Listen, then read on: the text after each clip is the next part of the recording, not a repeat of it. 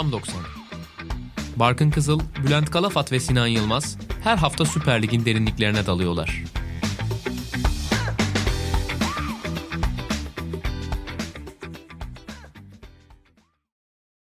Sokrates Podcast'te Tam 90'ın yeni bölümünde sizlerle birlikteyiz ve Süper Lig'de geride bıraktığımız haftanın ardından her zaman olduğu gibi ben Barkın Kızıl, Bülent Kalafat ve Sinan Yılmaz'la beraber maçları değerlendireceğiz. Hoş geldiniz öncelikle. Merhabalar. Hoş bulduk. Bu hafta bir değişiklik yapalım dedik. Maçları kronolojik olarak aslında tersten kronolojiyle konuşacağız. O yüzden ilk olarak Gaziantep Fenerbahçe maçıyla başlayacağız. Bol gollü ve olaylı bir maçın ardından Gaziantep Fenerbahçe'yi 3-2 mağlup etmeyi başardı ki aslında lider Trabzonspor'un da ilk kez bir maçtan puansız ayrıldığı haftada en yakın takipçilerden bir tanesi olabilir diye düşünmeye başladığımız Fenerbahçe yine yara almış oldu. Öte yandan Gaziantep için de tabii kritik bir galibiyet diyebiliriz. Puanların bu kadar yakın olduğu düşünülürse.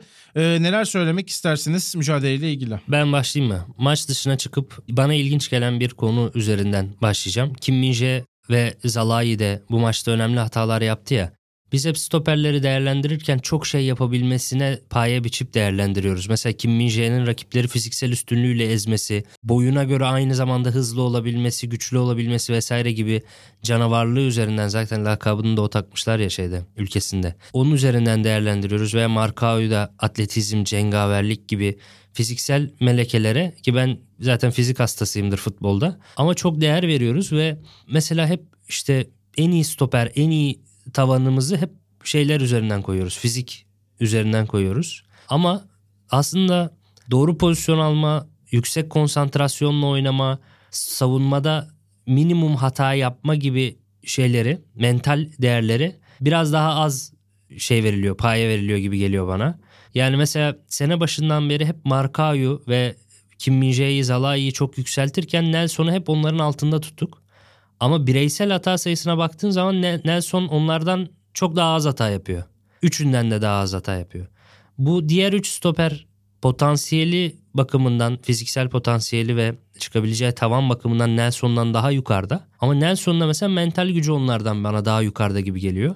Ama genelde böyle değerlendirmeleri hep yani diğer pozisyonlar için de böyle. Bir futbolcu ne kadar çok şey yapabiliyor. Yani Kim min gidip sağ beke de basabiliyor. Sol beke de basabiliyor ve bunun üzerinden övüyoruz ama belki de esas yani bir pozisyonun esas gerekliliklerini taşıyan oyuncu belki de Nelson olabilir orada gibi geliyor bana açıkçası. Yani Nelson'un çok tecrübeli bir stoper olmamasına rağmen aslında onun yaşındaki daha doğrusu çok genç bir stoper olmasına rağmen çok tecrübeli bir stoper olması Orada büyük bir payda bence. 250 küsür resmi maça çıkmıştı Galatasaray gelmeden önce. Enteresan bakış açısı ama ben gene de yani Kim Min fiziksel donanımının ve onun sayesinde yaptığı savunmanın Fenerbahçe'yi şu ana kadar bu haftaya kadar mesela Trabzonspor'un dört büyükler arasındaki e, en yakın takipçisi konumuna getiren bir numaralı faktör olduğunu düşünüyorum genelde. Mesela Fenerbahçe'den hangi bir tane oyuncuyu çıkarsaydın Fenerbahçe bu yarışın çok daha gerisinde kalırdı. Çok net bir şekilde cevabı Kim Min bana kalırsa. Ama dediğinde haklısın. Mesela o bakımdan ligde en fazla sırıtan ve aslında sırıtmaması gereken stoperlerden bir tanesi de Hugo. Atlet bir stoper değil. Kararlarıyla ön plana çıkması gereken, pozisyon almasıyla ön plana çıkması gereken ve bunların hepsinde Edgar'a çok ağır yükler bırakan bir stoper. Hani Nelson bunları yapmaması bakımından ve Hugo'nun kaç 8-9 yaş küçüğü olması bakımından hmm. gerçekten enteresan bir şekilde öne çıkıyor. Haklısın. Bu arada kimle ilgili şunu ekleyeyim yanlış anlaşılmasın. Maça da iyi başladı. Yine olmadık atakları kesti sağda solda. Yine fiziksel olarak üstünlüğünü konuşturdu ama bir yerden sonra sürekli sanki bunu yapmak zorundaymış gibi. Yani stoperler artık böyle Servet Çetin de bir ara coştuğu dönemde böyleydi hatırlıyorum. Hani adam stoperlik dışında her şey yapmaya başlıyor. Aslında bu takım oyununu bozan bir şey. Yani bu oyuncu bunları yapabiliyor diye gidip de orta sahada da basması, sağ bekte sol bekte basması gerekmemeli. Takımın daha doğru dizilmesi lazım biraz o oyunun dışına çıkartıyor galiba oyuncu. Markao da mesela bunları yapmaya başladı. Çok yükselince gidiyor taç çizgisindeki adama arkası dönük basmaya başlıyor. O topu da alırım, bu topu da alırım diye. O biraz bozucu etki ediyor bence. Ben Kim Min işte 5-6 tane maçını izlemiştim. Hatta uğraşıp bayağı uğraşmıştım 3-5-2'nin merkezinde bir stoper olarak oynadığı maç bulmak için. Çünkü ço- çoğunda 4-4-2'nin sağ stoperiydi. O 3-5-2'nin merkez stoperi olduğu maçta enteresan bir şekilde o zaman Pereira'nın çalıştırdığı takıma karşıydı. Belki Pereira o gün ikna oldu ona. Ama hani Sokrates'teki Cuma ve ertesini izleyenler de hatırlar. İkinci, üçüncü programda falan demiştin ki ben bu Kim Min nesi canavar anlamadım. Çünkü belki benim izlediğim maçlar öyle denk geldi. İşte 5-6 maç bile bir oyuncuyu tanımak için yetmeyebiliyor. Veya belki de ben orada isabetli bir şeye denk gelmiştim. Ama Kim Min bize sadece 10-15 maç korkunç bir yüksek performans izletti. Bunu biraz zaman gösterecek ama bu tarz hataları çok yapıyordu Kim Min benim izlediğim maçlarda. Hatta hani benden şüphe edenlere Google Docs'ta açtım. Google Drive'da açtım dokümanı paylaştım. Çünkü oraya gifler yapmıştım. Kim Min başarılı ve başarısız hamlelerinden etkileyici olanları, benim için belirleyici olanları paylaşmıştım. Onların arasında bu tarz çok fazla şey vardı. Çok hamleli bir stoper. Her topa atlıyor. Her pozisyon içinde. Ama onların ne kadarından takımına fayda sağlıyor? %50 %50 gibi bir şeydi. Ha şunu da ilave edeyim. Gördüğüm başarısız müdahalelerin çoğunda karşısında Arnautovic oynuyordu. Hani bizim ligimizde Arnautovic kalitesinde bir forvet var mı? İşte belki Batshuayi. Evet doğru. O kadar zorlayabilen yani. O evet o kadar zor yani bayağı çünkü Arnautovic hem de fizik olarak da Kim evet, mesela üstün çıkabilecek bir oyuncu. Kalite olarak da hani Premier Lig falan görmüş bir oyuncu. Ama bu e, detay şuradan hani önemli. Hani o zaman biraz şey olmuştum ben ya bu oyuncu acaba hani biraz canavar lakabı işte Çin medyasını falan şişirmesi mi falan diye. Ama ondan sonra Türkiye'de öyle bir 10 hafta bize gösterdi ki Kim Min 10-12 hafta. Dedim tamam bu adam hakikaten canavar. Az önceki Arnautovic detayının şuradan bir önemi var. Gaziantep Spor forvetlerin oyun tarzı Arnavutovic'e en benzeyen Süper Lig takım forvetleri denebilir. Boyları kısa ama mücadeleden kaçmama ve çarpışma olarak fiziksel olarak. Ben tam tersini olarak. düşünüyorum. Hatta ben Erol Bulut'un dünkü maça Diko yerine 3 tane ceza sahası koşucusuyla başlamasının Kim Min çok zorladığını düşünüyorum. Çünkü eğer Diko'dan faydalanmaya çalışayım. Mesela Beşiktaş maçında içeride olduğu gibi Diko'ya uzun at. İşte Wellington'la Vidon'ları alamasın. Sen Diko'yla al ve yıprat. O Kim min karşı tutmayacaktı büyük ihtimalle. Ama hatırlarsan Antalya maçında mesela Kim min en büyük sorun çıkaran oyuncu Freddy olmuştu. Çabuk dar alanda hamle yapabilip yön değiştirebildiği için. Mesela Muhammed, Figueredo, ve Sagal tam bu tip oyuncular. Dar alan dar alanda çabuk Ama, yön değiştiren oyuncular. Onlar bence Kim Mince'yi zorlama konusunda Diko'dan daha büyük avantaj sağladı Bence Antep'e. üçü de ikili mücadeleden de kaçmayan. Hatta bir pozisyonda Sagal'ı hatırla ilk yarıda çarpıştılar. Arkasından geliyor tutuyor. Kim Mince'ye sürekli faal yapıyor falan. Hani Kim Mince'nin fiziksel üstünlüğüne korkmadan cevap veren tarzda oyuncular hepsi. Yani Diko da öyle. Ama bu oyuncular da mücadeleden kaçmayan cesur oyuncular. Doğru ama hani Diko'nun sana vaat ettiğini değil de dar alanda çabuk iş yapmayı ve ceza sahasında koşu atmayı vaat eden oyuncular bence. O bakımdan ben Erol Bulut'un o tercihini çok mantıklı buldum ve belirleyici olduğunu düşünüyorum. Antep'in çok işine yaradığını düşünüyorum o tercihin. Tabii tercih miydi onu da bilmiyorum. Maç öncesini araştırmadım çünkü Diko bir tercih sonucu mu oynamadı yoksa işte sakatlığı vardı hazır mı değildi o yüzden mi oynamadı onu bilmiyorum ama sağdaki 3 oyuncunun Sagal, Figueredo ve Muhammed olması bence Antep adına etkili oldu daha fazla hücumu düşünmeliydi Antep. Yani normal şartlarda bu kadar yaslanan bir Antep'in bu kadar fazla bireysel hata olmayan bir ortamda Fenerbahçe'yi yenmesi mümkün değildi bence. Peki Fenerbahçe'nin orta sahanın ortası ile ilgili yaptığı Gustavo Crespo seçimi ve ileri hatla ilgili ne düşünüyorsunuz? Daha önce başlamıştı Gustavo Crespo birlikte oynamaya. Daha önceki bir iki lig maçında. maçında oynamışlardı bir kere. Göztepe maçında da o vardı sanki. O Olabilir. ikisi vardı. Son bir iki maçta başlamışlar da hatta hani Gustavo illa oynayacaksa yanındakinin Crespo olması gerektiğini falan da konuşmuş olabiliriz podcast'te ve ikimiz birlikte yaptığımız bir programda söylemiştim yani Gustavo'nun yanında Crespo oynar çünkü o geçirgenliği kapatabilecek tek oyuncu Crespo gibi görünüyor diye geçen hafta konuşmuştuk yanlış hatırlamıyorsam. Tabi Gustavo'nun oynaması şey gibi hani onu da artık o kadar alıştım ki 3 yıldır Gustavo Gustavo. Hani Allah'ın emri gibi söylüyorum Gustavo'nun oynamasını ama artık nihayet bu maçtan sonra Gustavo oynamasa daha iyi olur yedirdiği iki golden sonra söylemeye başladı herhalde Fenerbahçeli taraftarlar. Bu arada Gustavo bu sezonun da başında kötü başlamadı. Çok iyi başladı. Zaten canım. zaten hep bunu yaşıyoruz Bülent. Yani seninle Gustavo'yu geçen senelerde hep yaptığımız programlarda yeriyorduk ve hatta bu yüzden linç de yiyorduk zaman Hı-hı. zaman. Hı-hı.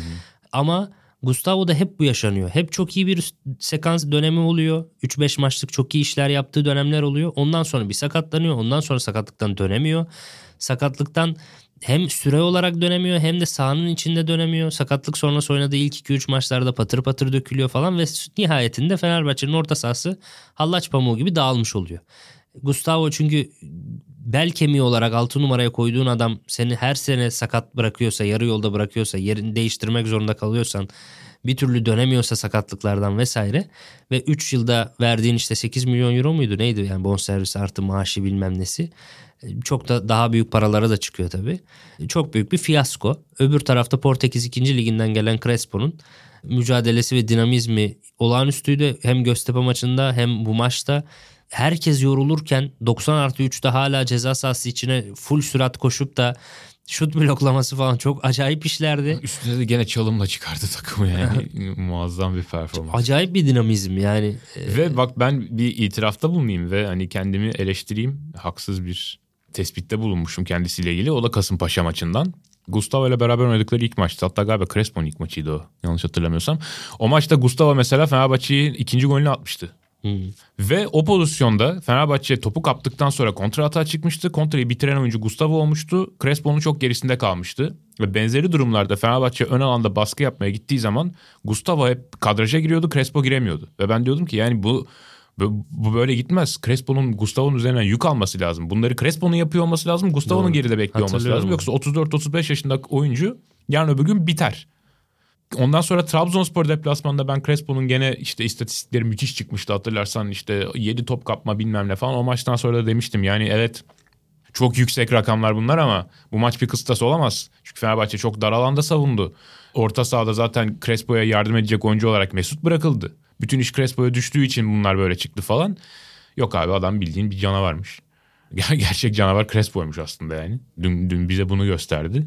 Ve hani oyuncular hakkında belki de çabuk karar vermenin, çabuk yargı geçirmenin hatalı olduğunu anlatan en net örneklerden bir tanesi oldu Crespo. Çok daha ağır eleştirenler var. Futbolcu değil, ne işi var Fenerbahçe'de vesaire gibi yorumlar yapanlar vardı ve ilk 15-20 dakikasından sonra yapılan yorumlardı. Doğru. Yani senin az önce de dediğin gibi 5-6 maç bile yetmeyebiliyor işte 10-15 maç Yetmiyor izlemek. Gerçekten. Bir de Portekiz 2. liginden bir oyuncu için yani çok... Abi hem öyle hem de mesela düşünsen adamın oynadığı Fenerbahçe yani iki ay öncesinden ne kadar çok değişti yani. Adam evet. kimlerle partnerlik etti. E, değişmeyen tek şey stoper attı oluyor. Ama ha. onda da mesela sayılar değişiyor falan. Her şey o kadar değişiyor ki. Yani. Kaleci değişiyor, bekler değişiyor, orta saha değişiyor, ön tarafta zaten her maç değişiyor falan.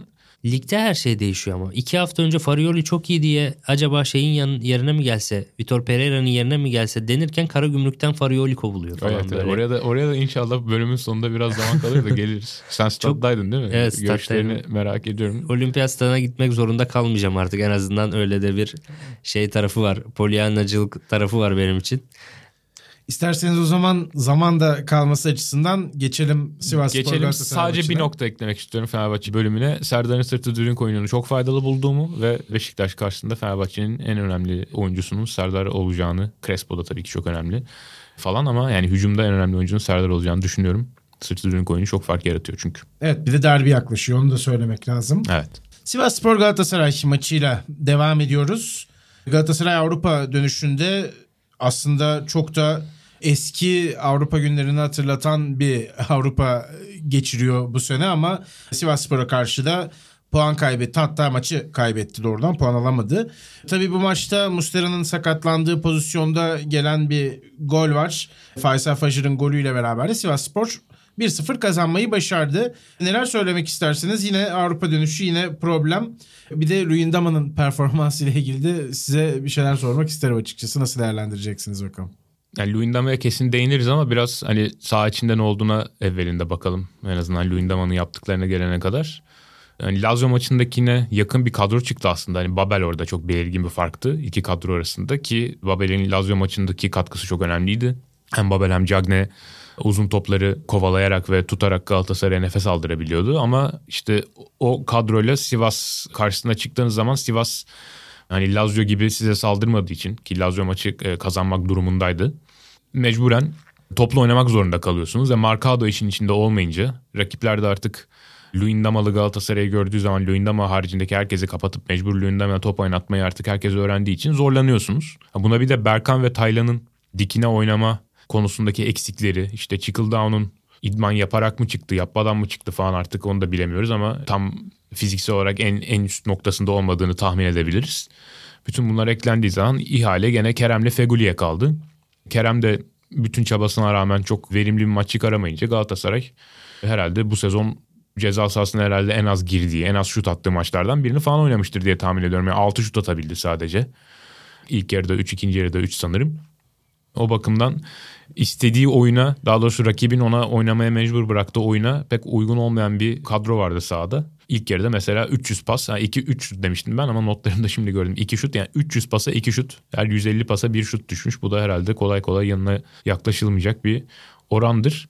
Benim dikkatimi şey çok çekti yani Sinan o konuda ne düşünüyor merak ediyorum. Cagne ilk 10-15 dakika topla buluşma haritasına bakarsan böyle bir oyun kurucu falan zannedersin. Evet. Çünkü bütün topla buluşmaları santra civarında. Ama hani bir işe yaradı mı dersen hayır çünkü aldığı topların hepsini geri verdi. Yani hiçbiriyle dönüp de dikini oynayamadı. O işleri yapmak gene Kerem'e kaldı. Aldığı sırtı dönük topla çabuk dön dikini oyna ver kaça gir bilmem ne. Hatta bir pozisyonda Patrick Van Aanholt böyle sakatlanmıştı falan topu dışarı at falan diyordu. Kerem onu sallamadı dikini oynadı çıkıldayla ver kaça girdi sonra da soldan Cagney'i 18'e soktu. O da Galatasaray'ın ilk yarıdaki en etkili 18 girişiydi. Bir de işte Fegoli'nin zor kontrol edip çaprazdan vurduğu şut vardı. Ama bu iki pozisyon dışında ben Galatasaray'ın etkili olmaya yaklaştığı bir an hatırlamıyorum zaten. Sinan sen söze girmeden Hı. ben de bir ekleme yapmak istiyorum. Bülent işte Cagne ile ilgili orta sahada topla buluştu vesaire diye bahsetti. E, Halil Dervişoğlu için de aslında yani topla oynuyor, çalım deniyor, pas veriyor, işte kanatlara koşuyor.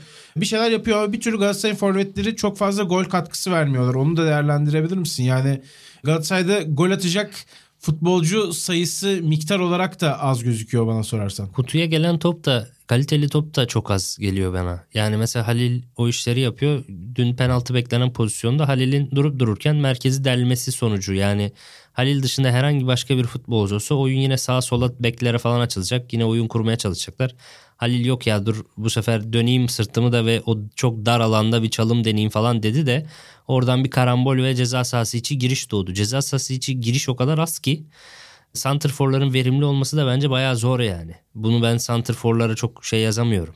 Yani Cagney'i kaç tane topla buluşturabiliyorsun ki de gol çok gol bekliyorsun. Yani bence burada problemi santrforlara yazmak biraz haksızlık oluyor. Pozisyon hazırlanmasıyla ilgili. Kerem dışında hiç kimse bir şey hazırlamıyor takımda. Yani bir kişi sadece bir şeyler hazırlıyor. Geri kalanın hiç kimsenin hiçbir üretime katkısı yok. Öbür tarafta baktığın zaman bu kadro dün Lazio deplasmanından yine beraberlik alabilirdi. Galatasaray'ın savunmakla ilgili bir derdi yok. Hatta mesela Trabzonspor'a yakın bir puan olsa Galatasaray'ın Sivas deplasmanında beraberlik kötü sonuç değil derdi. Dakika 80'de Luyendama derin dikine pas atmaya çalışmak yerine daha garanti oynardı. Çünkü galibiyet mecburi olduğu için Luyendama o kadar riskli bir pası deniyor. Daha garanti oynardı. 0-0'a daha bekleyerek oynardı. Belki bir tane penaltıdan oradan buradan atıp da e, bir kontra atakla vesaireyle gene kazanabilirdi de. Ama Galatasaray sezonun başından beri çok az üretebilen bir ara bu sezon başında Morutsan'la vesaire oynarken daha çok üretebiliyordu. Bir şekilde Morutsan'a da kızıldı bir şey oldu herhalde. Morutsan da kapı dışarı edilince daha da az üretilmeye başlandı. Bir de Lazio deplasmanında o kadar mental açıdan yorucu bir maç çıkarmışsın. Üzerine gitmişsin Sivas deplasmanı oynuyorsun. Neredeyse aynı kadro. E, uzun süredir oynamayan bir Morutsan var. Gene de o oynamıyor. Ölmüş bitmiş Feguli adam hareket edemiyor. Hiç savunma yapmıyor. Onunla oynamaya devam ediyorsun. Yani rotasyon yapmıyorsun. E daha evvel Fatih Hoca'nın açıklaması var. Demek ki rotasyon yapmalıymışız diye. E şimdi yine rotasyon yok ve takımın enerji olarak çok düşük olduğunu ben hep Kerem övüyordum çocuk hiç yorulmuyor 3 günde bir sürekli çıkıyor. Nihayet yoruldu çocuk da yani. Bir sürü yani yine çok istekli Kerem. Yine çok topla buluşuyor ama bu sefer aksiyonları hep başarısız oldu. Çok büyük oranda başarısız oldu. Kerem'i biraz dinlendirip yerine Morutsan falan asla düşünülmüyor mesela. Morutsan'ın son 3 lig maçında 21 dakikası var sadece. İki tanesinde hiç oynamamış.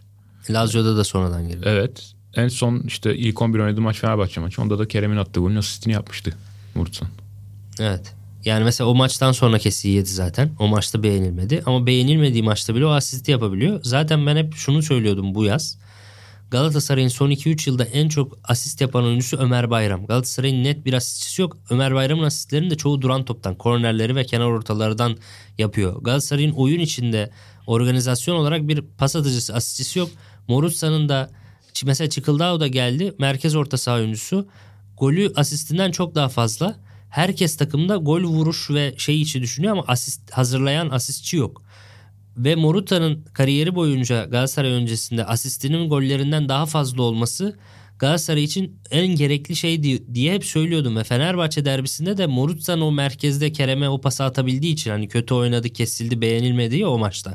Yine onun atabildiği pas sayesinde bir tane gol attın yani. Bir golün var yine Morutsan onun hazırlayıcısı. Yani bu adamın asist şeyi değeri elinde başka Morutsan gibi asistçi oyuncuların olsa kes Morutsan'ı anlarım ama Morutsan dışında zaten asist yapabilen oyuncun yok oyun içinde. E, Kasımpaşa maçında mesela bir asist yapmıştı Çikıldağ'a. Ya birkaç tane de oyun içi asistini de hatırlıyorum bu adamın. Morutsan'ın böyle durup dururken kesilmesi de geçen sene bir ara Nisan Mayıs aylarında Muhammed kesilmişti ya durup dururken ne olduğunu anlamadık. Hı hı. Yine bu Morutsan'ın o da aynı. Hatta ben bir tane daha söyleyeyim.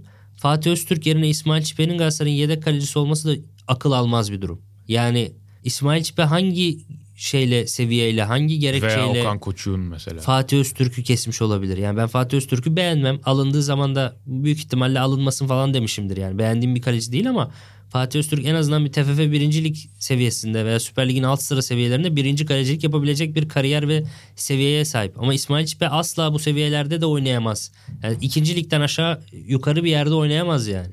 Nasıl kesiyor? Ya kavgalara girdiği bodyguardlık yaptığı için mi? Nasıl bir liyakat seviyesi yani? Ben bazı tercihleri anlamıyorum açıkçası Galatasaray'da. Yani Ömer Bayram için de benzeri bir durum olmuştu. O da kadroda düşünülmedi bayağı bir süre bu sezonun başında. Evet var öyle tercihler. Galatasaray'la ilgili ekleyecek misiniz bir şeyler? Eklemeyeceksiniz. Beşiktaş'ta devam edelim. Şunu ekleyeceğim sadece. Savunmada da çok pasif kaldığını düşünüyorum takımın. Yani şu ana kadar hep hücumda niye bir şeyler üretemediğini falan söyledik. Ama takımda öyle bir fiziksel tükenmişlik var ki bence. Yani sebebi bu e, bana kalırsa.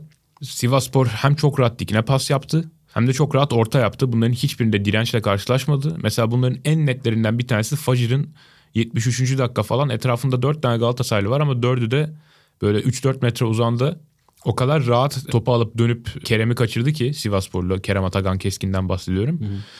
Ve yani maç boyunca Sivassporlular hem orta yaparken hem de bu tarz pasları atarken Galatasaraylı savunmacılar hep topa çok uzak kaldılar. Ben o bakımdan sahaya ilk atılması gereken oyuncunun Ömer Bayram olduğunu düşündüm. İşte Berkan çıkabilirdi, Taylan çıkabilirdi, Feguli çıkabilirdi çok fark etmezdi. Ama topa basacak, rakibi force edecek, oyunu hızlandıracak bir oyuncuya ihtiyacı vardı Galatasaray'ın. Çünkü ne olursa olsun kazanmak zorundasın. Yani 0-0'a bağlamaya bakamazsın bu maçı. Ama Fa- Fatih Terim farklı düşündü ve hücumcu aldı oyuna. Daha iş çözebileceğini düşündü. Emre Kılınç ve Halil hamlelerini yaptı ilk başta. Ömer hamlesi geldi ama o da Patrick Van Aanholt'un yerine yani bir bek olarak geldi. Onlar bana çok mantıklı gelmedi açıkçası. Peki o zaman Beşiktaş Kayseri Spor maçıyla devam edelim. Bu maça geçerken de şunu söyleyeyim. Ligde şu anda ilk 10 içinde yer alan takımların 7'si kazandılar, 3'ü kaybettiler. Onlar Trabzonspor, Galatasaray, Fenerbahçe. Beşiktaş onlardan bir tanesi olmadı. Ve 4-2 Kayseri Spor'u yendi ama bu da enteresan bir maç. Yani Beşiktaş'ın 84'e kadar geride gittiği bir maç ki Önder Karaveli'nin de ilk maçı demek lazım. Bir süre daha takımın başında olacak gibi gözüküyor. Nihayetinde Batshuayi ve Güven'in golleriyle Beşiktaş öne de geçti ve maçı kazandı 4-2 kendi evinde. Moral anlamında herhalde önemli bir sonuçtu. Sergen Yalçın döneminin ardından neler söylemek istersiniz Beşiktaş maçıyla ilgili? Bana açıkçası Beşiktaş kazandığından çok Kayseri kaybetti gibi geliyor. Hani Antep ve Sivas'ta kötü oynamalarına rağmen Galatasaray ve Fenerbahçe'yi yendiler. Kayseri'de yeniyordu aslında Beşiktaş'ı. Büyük bir rehavet amatörlüğüne girdiler bence. Hatta maç sonu Hikmet Karaman demiş güven şey pardon Oğuzhan oyuna girmek istemiyordu falan demiş. Hani durumun vehametini anlatmak için herhalde tribünler futbolculara dönmüş. İşte bir yandan Sergen Yalçın şeyleri var, sesleri var, tezahüratları var. Bir yandan futbolcular eleştiriliyor falan. Larin ıslıklanıyor falan. Larin ıslıklanıyor. Orada herhalde Kayseri futbolcuları da bu maç bitti gibi bir amatörlüğe düştü. Hikmet Karaman keşke Oğuzhan'ın girip girmeyeceğine değil de futbolcuların saha içinde maçı nasıl bıraktıklarına, nasıl bu maç bitti zannettiklerine dikkat etseydi de onları uyarsaydı. Disiplinle ilgili ciddi bir problem vardı Kayseri Spor'da. Birkaç oyuncu değişikliğiyle falan onu durdurabilirdin. Çünkü ataklara böyle bir 4-5 kişi gidiyorlar, geri dönmüyorlar, atakları bitiremiyorlar ve o bitiremedikleri atakların dönüşlerinde de goller yediler. Kayseri sanki böyle bir hazırlık maçındaymış gibi Beşiktaş'ı yendim bu iş bitti zannetti ve onun da bedelini çok ağır ödediler. Onlar için geliştirici olmuştur umarım. Ve yani Hikmet Karaman'a göre her şeyin kabahatlisi oyuncuları. Ve sahada olmayan oyuncular yani her şeyin sebebi işte transferler yokmuş istediği kadro kurulmamış işte Mensah çok aramışlar 2-2'den sonra yedikleri gollerin teknik adamlıkla ilgisi yokmuş işte 2-1'den sonra 2-2 yapan golü taç yüzünden yemişler e tam taç yüzünden yediğin oyuncuları eleştiriyorsun aynı oyuncular aynı tacı kullanıp 3-2 yapıyordu Aynı oyuncular kullandı o tacı. Gitti karşı karşıya kaldı Tiam şeyin pasıyla, Evet. Cardoso'nun pasıyla. Felaket bir maç sonu açıklaması yaptı Hikmet Karaman. Ve bir kere daha Emre Demir'e bir saniye bile vermedi. Emre Demir'in 16 hafta geride kalmışken Süper Lig'de sadece 3 dakikası var. Bu adam Türkiye'nin en yetenekli genç Barcelona'ya gidiyor. futbolcusu ve seneye Barcelona'nın kadrosuna girecek. Açıkçası Hikmet Karaman'ın gene sığ bahanelere sığındığı bir maç oldu. Gerçekten o maçı Beşiktaş'a ben de sana katılıyorum. Kayserispor son 15 dakikadaki oyunuyla verdi ve onu yapıyorsan e, oyuncuların arkasında durman lazım bence. Mutlaka sen de bir şeyleri yanlış yapmışsındır. Öte yandan acaba diyorum Oğuzhan'a bir kez daha umut bağlanır mı? Çok iyi oynadı değil mi? Gene o noktaya geldik. Hani Hikmet Karaman her ne kadar Oğuzhan oyuna girmek istemiyordu dese de Oğuzhan gayet oyuna girdi ve direkt fark yarattı. Yani çok çok etkili dikine paslar verdi sürekli. Hem kendisi 14 numaralı bölgede topla buluştu. Yani rakip ceza yayının önünde. Hem de orada Batshuayi ve Güven'i defalarca topla buluşturdu. Bunlardan iki tanesini sol ayağıyla verdi mesela o pasların. Onlar, da çok etkileyiciydi. Yani orada artık bu ekibin Oğuzhan uzmanı olarak senin üstün görüşlerine bırakıyorum onu ama ben hala temkinliyim abi. Ama şunu da söyleyeyim. Ben mesela bu saatten sonra Beşiktaş'ın yola Josef, Atiba, Oğuzhan üçlüsüyle orta sahada devam etmesi gerektiğini düşünüyorum. Piyanic'in her ne kadar oldukça iyi bir maç çıkarsa da dönem dönem yavaş yavaş kızağa çekilmesini ha bir de Can'ı unuttum tabii çok özür dilerim. Hani Can e, Can Joseph Can Atiba Joseph Can Oğuzhan bu üçlünün, bu dörtlünün uygun üçlü yani duruma göre üç tanesinin uygun olarak seçildiği tabii ki Josef'in her zaman sağlıklı olduğu sürece ilk 11'de olduğu bir düzenin ben tercih edilmesi gerektiğini düşünüyorum. Piyanic'in de dünkü maçta daha doğrusu bu haftaki maçta en etkili olduğu anların hızlı geçişler olduğunu düşünüyorum. Beşiktaş'ın setlerinde Piyanic'in çok bir katkısı yoktu. Çünkü takım set oynamaya uygun değil. Ama ne zaman bir geçiş fırsatı olsa Pjanic orada hiç düşünmeden zaten 3 saniye önce hangi pası atacağını bildiği için ve iki ayağıyla da o pasları atabildiği için çok büyük fark yarattı. Üçüncü golün başlangıcı sanırım. Tabii. Kendi ceza sahasından orta sahaya kadar uzun bir pas. E, aynen. Evet. E, orta sahayı, bütün orta sahayı oyundan düşürdü. İlk yarıda mesela gene benzer bir pozisyonda topu savunmadan aldı. Hemen soluyla Atiba'yı kaçırdı. Atiba Larin'i kaçırdı. O şekilde bir ceza sahası girişi yaptı Beşiktaş. E, geçişlerde çok fark yarattı ama hani setlerde ben Pjanic'in çok yavaş bir tempoyu takıma empoze ettiğini düşünüyorum. Ve bunun da Gezal ve Rozier'in etkinliğini doğrudan düşürdüğünü görüyorum. Ee, katılıyorum. Bu arada Oğuzhan'ın yükselen performans sonrasında dün bizim ofiste de makara dönüyordu Beşiktaşlı arkadaşlar. Şimdi Şenol Hocam gelir e, Atiba Oğuzhan eski günlere geri dönüş Fenerbahçe derbisinde diye bir makara geçti. Hatta sonra acaba Topal, Topal Josef yapıp Vitor Pereira'ya mı şey yapsa gönderme yapsa diye benim, özlenen ikilim Beşiktaş'ta şimdi diye öyle bir makara dönmüştü. Yani Oğuzhan'ın iyi performansı sonrasında acaba işte eski günler Şenol Hoca falan Beşiktaş taraftarlarının bunu düşünmesi doğal. Ama bir yandan güvenin performansı da geleceğe dair daha çok hayal kurdurması gereken şey. Yani geçmişe yönelik hayal değil de geleceğe yönelik hayal Katılıyorum. kursak daha iyi olur. Orada güvenin yapabildikleri şunu düşündürdü bana. Güvenin mesela bu sezon en etkisiz olduğu maç Trabzonspor derbisi. Dar alanda Trabzonspor bekleyerek savunma yaptı ve güvenin en büyük eksiği dar alanda hareketsiz olması. Top boşa çıkmakta biraz geç kalıyor ve dar alanda biraz kolay savunulabiliyor. Mesela o maçta Kenan gibi daha çok daha yeteneksiz ama daha hareketli bir oyuncu daha etkili olabilirdi diye düşünmüştüm. Ama biraz geniş alan verdiğin zaman da Güven Yalçın Kenan'dan 10 kat falan daha meziyetli bir oyuncu. Çok iyi ara toplarda atabilen yani pasta atabilen, şutta çekebilen, açıyı bulduğu zaman işte çalımlar da çok kolay atabilen aslında onun fiziğine baktığın zaman hiç çalım atabilecek bir oyuncuya benzemiyor ama çok iyi çalım atabiliyor. Doğru. Birçok meziyeti üzerinde barındıran bir oyuncu ve alan verdi Kayserispor öndeyken son 10 dakikaya girmişken alan vermek gibi çok büyük bir hata yaptı ve o alanları da Oğuzhan'la Güven çok iyi işlediler ve şunu gördüm ben bir de Batshuayi moralle oynama konusunda çok ilginç bir adam. Bu böyle çizgi film çocuk, hayranı olması, çocuk gibi bir ruhu olması bence sahaya da çok sirayet ediyor. İşler onun için iyi gitmemişse bir iki pozisyonda ondan çok etkilenebiliyor. Hatta bence mesela Sergen Yalçın onu bayağı kötü yönetti. Sergen Yalçın ona sağ kenarından bir, bazen kızıyordu. O kızmalar bazı oyuncuları böyle kamçılar. Atıyorum Hasan Şaş gibi adama çarpı iki koşturabilirsin kızdığında. Ama Başşuay gibi adam biraz çocuk ruhlu hemen küsüyordu. Halbuki biraz böyle okşandığında, sevildiğinde Batshuayi böyle patlama yapabilecek böyle volkanik bir çocuk. Halbuki Sergen Yalçın da futbolcuyken aynı karakterde bir oyuncuydu. Batshuayi'nin halinden en iyi anlaması gereken kişi de Sergen Yalçın da aslında. Olabilir. Evet. Mesela Batshuayi o üçüncü golü attı ya. Yani pardon. Tabii takımının kendisini ilk 2-2 yapan beraberlik golünü attı. İkinci ve üçüncü golleri attı. Evet. O ikinci golü attıktan sonra çok moralli olduğu için yani iki dakika önce o golü attığı için bence üçüncü goldeki dribbling kartı çok sağlam şutu çok yüksek özgüvenle vurdu. Yani muhtemelen o dakikaya ilk golü atmamış ve o pozisyonu yakalamış olsa o kadar net ve kendine inanarak bir vuruş denemeyebilirdi. Ben psikolojisinin çok kolay etkilenebildiğini ve belki de en büyük zaafının bütün kariyerinin de çok istikrarsız ve çok takıma kiralanarak geçmesinin en büyük faktörünün bu olduğunu düşünüyorum açıkçası. Olabilir. Güzel bir bakış açısı. Hani bu maçta bir de üzerinde durulması gereken iki oyuncu daha var. Onlar da Can ve Serdar. Sen Beşiktaş'ın artık geçmişteki hayallerini canlandırmaktansa biraz geleceğe dair hayal kurması gerektiğini söyledin. Çok doğru. Serdar ve Can da zaten oynadıkları maçlarda bu hayalleri kendi özellerinde kurulmasının ne kadar doğru olduğunu gösteriyorlar. Can bu maç topsuz oyunuyla bir kere daha beni kendine hayran bıraktı ve enteresan bir şekilde Can'ın topsuz koşullarını en fazla değerlendirmek isteyen oyuncu Serdar oldu. Daha maçın başında onu topsuz koşusunu görüp sağ yarım alanda topla buluşturdu.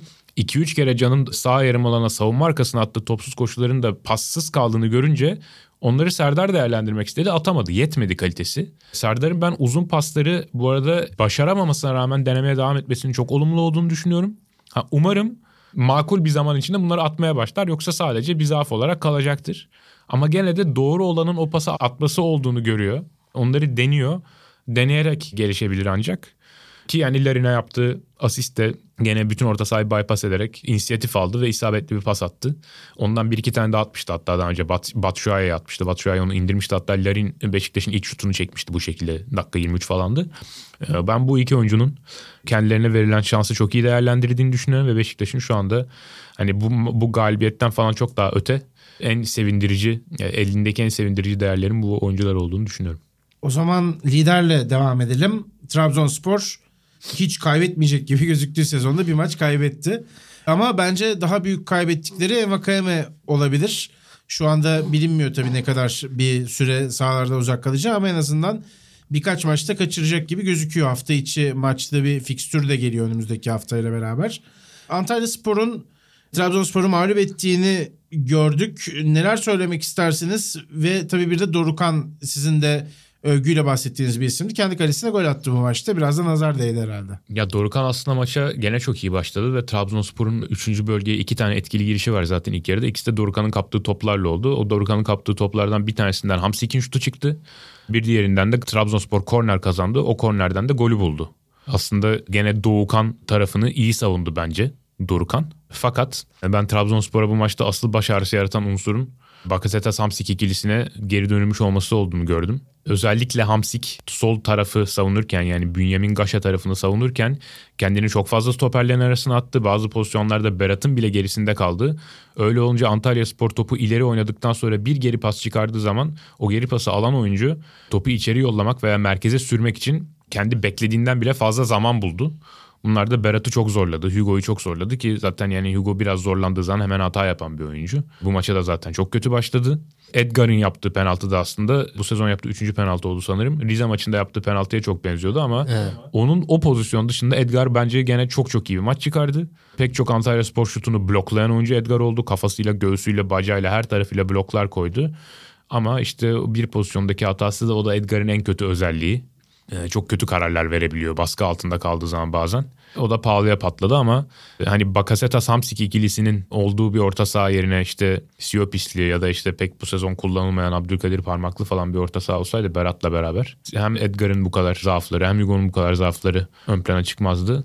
Hem de Trabzonspor bence buraya kadar son 3-4 haftada kalesini biraz daha şutlardan en azından kaliteli şutlardan arındırmayı başarmışken bir kere daha çok tehlikeli pozisyonlar verir bir halde bulmazdı diye düşünüyorum ben. Yani Antalya Spor Lig'in en dinamik takımı, en çok koşan ve en çabuk oyuncularla oynayan takımı. Trabzonspor'da aslında en durağan ama çok yüksek yüzdeyle bitiren takım. Antalya'da tam tersi çok düşük yüzdeyle bitiren bir takımdı. Yani çok gol kaçıran bir takımdı. Hmm. Aslında iki tezat takımın karşılaşmasıydı ve Abdullah Avcı'nın da Siopis Berat'ı dediğin gibi bozup Bakasetas'a dönmesi de aslında o tezatlığı daha da arttırdı. Yani Trabzonspor'u daha da ağır, daha da yavaş bir takım haline getirdi ve Antalya Spor'a cevap vermesini daha da zorlaştıran bir karar oldu. Ve Antalya Spor maçın ilk dakikasından son dakikasına kadar zaten takımın rakibini sürklese etti. Öyle. Ama bunu Trabzonspor'a karşı bu tip bir oyun üstünlüğü alıp da skor üstünlüğü alamayan da çok takım oldu bu sezon. Yani orada bence Trabzonspor'un bitiriciliğiyle ilgili tabii yine yani ilk işte 1-0 öne geçen yine Trabzonspor oldu. Yine kornerden Cornelius falan. Ama bu sefer belki o kadar şanslı değildi savunmada Trabzonspor. Yani Edgar'ın yaptığı penaltı, üzerine Dorukan'ın kendi kalesine vurduğu şut. Yani illa bir yerde de zaten bu toplar girecekti yani bu kadar çok şuta izin verdiğin zaman. Herhalde Antalya maçı öyle oldu. Ama Antalya onun dışında da bence maçı hak etmişti zaten. Hatta şunu da diyebiliriz. Hani Gaziantep ve e, Sivas çok bir şey oynamadan Fenerbahçe ve Galatasaray'ı yendiler ama Antalya bayağı top oynadı yani. Tabii tabii. Ne Üçüncü çok- bölgeye akan oyunda atan paslarda 78'e 59 Antalya üstün olmuş maç sonunda. Yani ben Trabzonspor'a 3. bölgeye atılan açık ak- akan oyun paslarında böyle bir üstünlüğü en son Konyaspor maçında hatırlıyorum ki o da çok sıra dışı bir maçtı. Çünkü 8. dakikada Trabzonspor 10 kişi kalmıştı o maçta. Hani kabili kıyas bir maç değildi pek. Gerçekten çok etkileyici bir oyun oynadı bence de Antalya Spor. Tebrik ediyorum. Trabzonspor tarafında benim dikkatimi çeken bir de şu oldu. Geçtiğimiz hafta Densville'i bir sol stoper olarak, sol bek olarak kullanmıştı ama hücumdayken daha çok 3-5-2'nin sol stoperi gibi konumlanıyordu. Bu sefer Perez'i kullandı orada. Perez çizgiye bastı. Densville'in aksine. Ama hiçbir işe yaramadı bu. Ve maç maç bittiğinde 3. bölgeye attığı pas sayısı 3'müş Perez'in. Çok kötü bir maç çıkardı. zaten. Yani ligin en hani hücum anlamında en fazla şey vaat eden beklerinden bir tanesi. Özellikle dört büyüklerdeki beklere baktığınız zaman hani bir Rozier bir de Perez mesela yani hücumda çok şey vaat eden bekler sağ tarafta en azından. İkisi de çok iyi bir sezon geçirmiyor maalesef. Öyle ama yani bu maç herhalde Perez'in yani sahadaki rolünü falan kendisinin de pek benimseyemediği bir maç oldu bence. Hani o tarafı Trabzonspor'un ne hücumda işleyebildi ne de e, Vakayeme çıktıktan sonra ne, ne savunmada ayakta durabilir ne de Vakayeme çıktıktan sonra hücumda işleyebildi. Bir de Antalyaspor çok enlemesine dar bir savunma şekli aldı. Arkada 5 kişiyle durmalarına rağmen Trabzonspor'u karşılarken o beşlinin hiçbiri kendi ceza sahası çizgilerinin dışına doğru kaymıyordu kolay kolay. Vakayeme de oyundan çıkınca Trabzonspor'un bir de oyunu genişletme fırsatı da bittiği zaman o dar savunma şekli Antalyaspor'un yanına çok daha fazla kar kaldı. Perez de çizgiyle işte açamadı oyunu. Çizgiye genişletemedi. Tüm bunlar Antalya'nın planını zaman geçtikçe daha da işler bir hale getirdi bence. Ben dün şunu da düşündüm. Hep konuşuyorduk ya Dorukan sol bek oynayabilir aslında. Geçen seneki Gençler Birliği maçını örnek verip. Aslında oynaması şu açıdan da gerekli. Envakame'nin arkasında çok daha iyi bir kesici lazım. Tabii. Yani Dansville, Bruno Perez arasındaki fark da aslında hani bir stoperi bile koysan Bruno Perez'e göre daha iyi olabiliyor'nun sebebi biraz o. Yani oradan çok deliniyor Trabzonspor ve oraya da en iyi kesiciyi yama yapmak muhtemelen pozitif bir çözüm olabilir. Bruno da kendi ayağıyla sağ tarafta daha etkili bir hücumcu olabilir. Bence beklerin yerini değiştirmek de Trabzonspor için uzun vadede daha faydalı olur diye bir de düşünüyorum. Hamsik de o tarafta düşün yani. Orası Evet. çok büyük bir zayi. Hamsik, Hugo bir de sağ ayaklı ve çok iyi bir savunmacı olmayan bir bek koyuyorsun Vakayeme'nin arkasına. Doğru. Bir de son olarak isterseniz hem Faryoli'ye değinelim hem de Şumudika'nın da ufak bir şovu vardı onun da. Nasıl değerlendiriyorsunuz onu da sorayım. Asla affetmez o imkanı ya. Ee, ve istifa etmemiş sonrasında tazminatını almadan gitmeyeceğini söylemiş. Bugün de ortalık karışmış biraz. Abi müthiş. Tribünlere veda ettikten sonra. Tam bizimkilere lazım olan adam işte şu Midika'ya ya. Onların hakkından da ancak şu Midika gibiler geliyor. Tribündekiler de şey yapıyor yani bu Şumidika'yı ne yapıyorsun abi git tamam küfür etmeyeceğiz moduna girdiler yani. Çok tribündekiler de şaşırdı hareketlere ya. Faryoli'ye ne diyorsunuz? Yani aslında göklere çıkartılan işte buradan önü çok açık denen bir İtalyan teknik direktör olarak yani birkaç kötü sonuç hemen sanki Fatih Karagümrük her sene şampiyonluğa Süper Lig'de oynayan bir takımmışçasına gönderilen bir Faryoli var günün sonunda. Ben üzüldüm ama aynı zamanda Karagümrük'te elindeki kadrodan bundan daha iyisini yapabilecek bir teknik direktör de olmadığını düşünüyorum Türkiye'de. Ve Karagümrük'ü bir de yerine artık kim gelecekse artık bir gelsin de ondan sonra görelim. Ondan sonra bu Farioli'yi yerden yere vuranları o zaman tekrar yorumlarını gerçekten çok merak ediyorum ne olacağını. Ligin en çok gol atan 3 oyuncusunun ikisini çıkarmış bu, bu kadrodan. Ligin öyle ya da böyle en izlemesi keyifli hücumlarını izleten takımlardan hatta belki de birincisi olmuş. Çok büyük zaafları var mıydı? Vardı. Çok kolay savunulabilen bir takım mıydı? Zaman zaman evet. Yediği gollerin çoğunda çok net şeyler var mıydı? Paternler. Evet. Biglia'ya bastığın zaman topu alıp kaleye gidebiliyor muydun? Evet. Son iki maçta bu şekilde gol yedi mi? Evet ama adam bir şey deniyordu ve zaafları, eksileri kabul etmekle beraber bunların hepsinin bayağı işleyen bir şey üretti bundan. Hani 32 yaşında bunu yapmaya cesaret etmesini ben çok takdirle karşılıyorum. Bunu kısmen de olsa başarmış olmasına ayrıca takdirle karşılıyorum. Ve yani bu kadar bu teknik direktörü ağır eleştirenlerin mesela Hikmet Karaman ya da Montella hakkında ne düşündüklerini çok merak ediyorum mesela. Çok daha iyi kadrolarla, çok daha tecrübeli teknik direktörler olan bu isimlerin mesela Adana Demirspor ya da Kayserispor'a ne kattığını ben çok merak ediyorum. Farioli bu kadar eleştirilirken. Yolu açık olsun inşallah kendisini de bu ülkeden kurtarır. Yani ben Beşiktaş'a gelsin falan çok isterdim ayrı mesele de. Bir yandan da Beşiktaş'a gelirse çok daha zor olacak işi ve büyük ihtimalle çok daha ağır ve hak etmediği eleştirilere maruz kalacak. Umarım yolu açık olur. Burak Bekeroğlu'nu da eklemek lazım. Bolu Spor'un yedek stoperini Süper Lig'in en iyi stoperlerinden bir tanesi haline getirdi. O da çok ekstra bir bireysel başarıydı. Ben de Bülent'e şu açıdan %100 katılıyorum. Belki Çağdaş Atan onun oyununa çok benzer bir oyun oynattığı için Çağdaş Atan gelirse belki Karagümrük daha kötü olmaz. Ama geri kalan bütün teknik direktör tercihlerinde Karagümrük'ün daha kötü olacağını düşünüyorum gelecek haftalarda. Ve öyle basında abartıldığı gibi zaten bizim basın veteran sevici olduğu için abartıyor. Karagümrük'ün hiç de iyi bir kadrosu olmadığını adamların hatta o kadar yaşlandığı için sezon ortasında futbolu bırakma kararı falan alabildiği bir kulüp olduğunu Fabio Borini'nin en son ne zaman oynadığını hatırlamıyorum. Sürekli o da sakatlanıyor mesela. Evet. Ve hep böyle şey deniyor işte Biglia mükemmel futbolcu Bertolacci ya Fenerbahçe Galatasaray istedi de Biglia ben yok Fatih Karagümrük'e gideceğim mi dedi kardeşim. işte dört büyüklerin bile çöpe çıkardığı oyuncuları Jimmy Durmazları Emre Morları alıyorsun. Onlarla oynuyorsun yani. Bu kadro ne kadar iyi olabilir? Ya bu oyuncular menajerlerin pazara çıkardığı ve herkese satmaya çalıştığı Galatasaray, Fenerbahçe, Beşiktaş'a da defalarca önerilen bizim üç büyüklerde dört büyüklerden bile talep bulmayan oyuncuları Fatih Karagümrük almış getirmişti. Yani ne kadar iyi olabilirler. Adamlar futbolu bırakıyor sezon ortasında. Ya, işte. Hakikaten bunların tek istisnası belki Karamah olabilir. Yani evet. bu profil itibariyle farklı zaten. Kulübe uymayan geri kanlardan sıyrılan tek oyuncu Karamah galiba. Evet. O, o da farklı bir yerde duruyor. Yaşı ve kiralık olması falan durumunda. Ben de bu arada hani bir şeyde çok da ağır eleştirildiğini düşünüyorum Farioli'nin basında. Ama bir yandan da anlıyorum. Bizde mesela farklı olana çok büyük bir düşmanlık var. Farklı bir şey deneyene. O yüzden basında çok eleştirildiğini ve dalga geçildiğini ya işte bunu İlhan Palut'u niye böyle övmüyorsunuz vesaire gibi çok yorum okudum. İlhan Palut'u da övüyoruz zaten de. Yani bizde farklı düşündüğü için Sivas'ta adamları yakıyorlardı otelde zaten bizim memlekette. O yüzden farklı futbol oynatmaya çalışan adamı da böyle dövmeye çalışıp göndermeleri. Bir de şunu da çok merak ediyorum abi. Elinde Farioli'ninki gibi bir kadro varken hangi futbol oynayacaksın zaten bundan başka? En akıllıcı futbol bu. Tempoyu öldür ki 60. dakikayı görebil. Anca görüyorlar zaten 60. dakikayı. zaten çok da gördükleri söylenebilir. hani hangi futbol diyorlar ki işte kendi yarısı aslında çok pas yapıyor. E tabii yapacak adam. 50 kere düşünecek ki dikine oynamadan o dikine oyundan o en doğru pası atması lazım ki ileri geri ileri geri 3 kere koştuğun zaman yiyorsun çünkü golü. Evet. Adam en doğru futbol oynattı Karagümrük'e. Benim en anlamadığım bu. Yani ve, ve yani futbol görüşüne bayağı rağbet ettiğim bazı insanların bu eleştiriyi yapıyor olduğunu görmek de beni ayrıca üzdü. Yani şeyleri ne acaba? Onların önerilerine. Karagümrük önde bassın sürekli uzun oynayıp baskıyla topu orada tutsun rakibi çıkarmasın futbol mu oynayacak? Zukanovic'lerle Burak'larla her pozisyonda hata yapan Lukasen'lerle falan yani. Evet.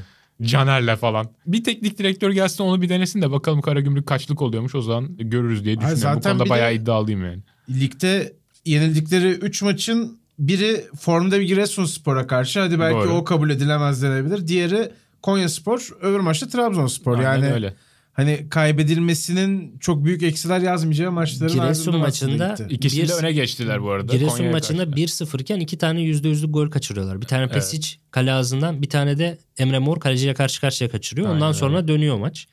Hani... Konya maçında da geri dönebilirlerdi yani. 2-1 olduktan sonra Pesic'in direkten dönen şutu var. Balkovic ee, Karamon, Karamon muydu? Emre'yi kaptı topla hemen Emre'yi kaçırdı. İkinci yarının başında pasın şiddetini biraz fazla kaçırdı. Seyit çıktı aldı Doğru. falan. Yani hep işin içindeydiler aslında. 10 kişi kaldıktan sonra koptu oyun. Olur, olur o kadar yani. Normal evet. bir şey bu. O zaman dilerseniz bu haftalık noktalayalım. Çok güzel sorular da göndermiştiniz. O soruları haftaya ikişer soru şeklinde Sinan ve Bülent seçsinler. Dört soru yapalım bu haftalık. Bu şekilde bölümümüzü de kapatalım. Önümüzdeki hafta derbi de var. Tabii onu da tekrar hatırlatmış olayım. Ligin maçlarının ardından tekrar görüşmek üzere bu haftalık. Hoşçakalın.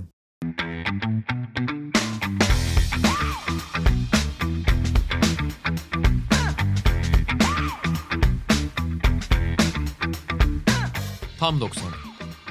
Barkın Kızıl, Bülent Kalafat ve Sinan Yılmaz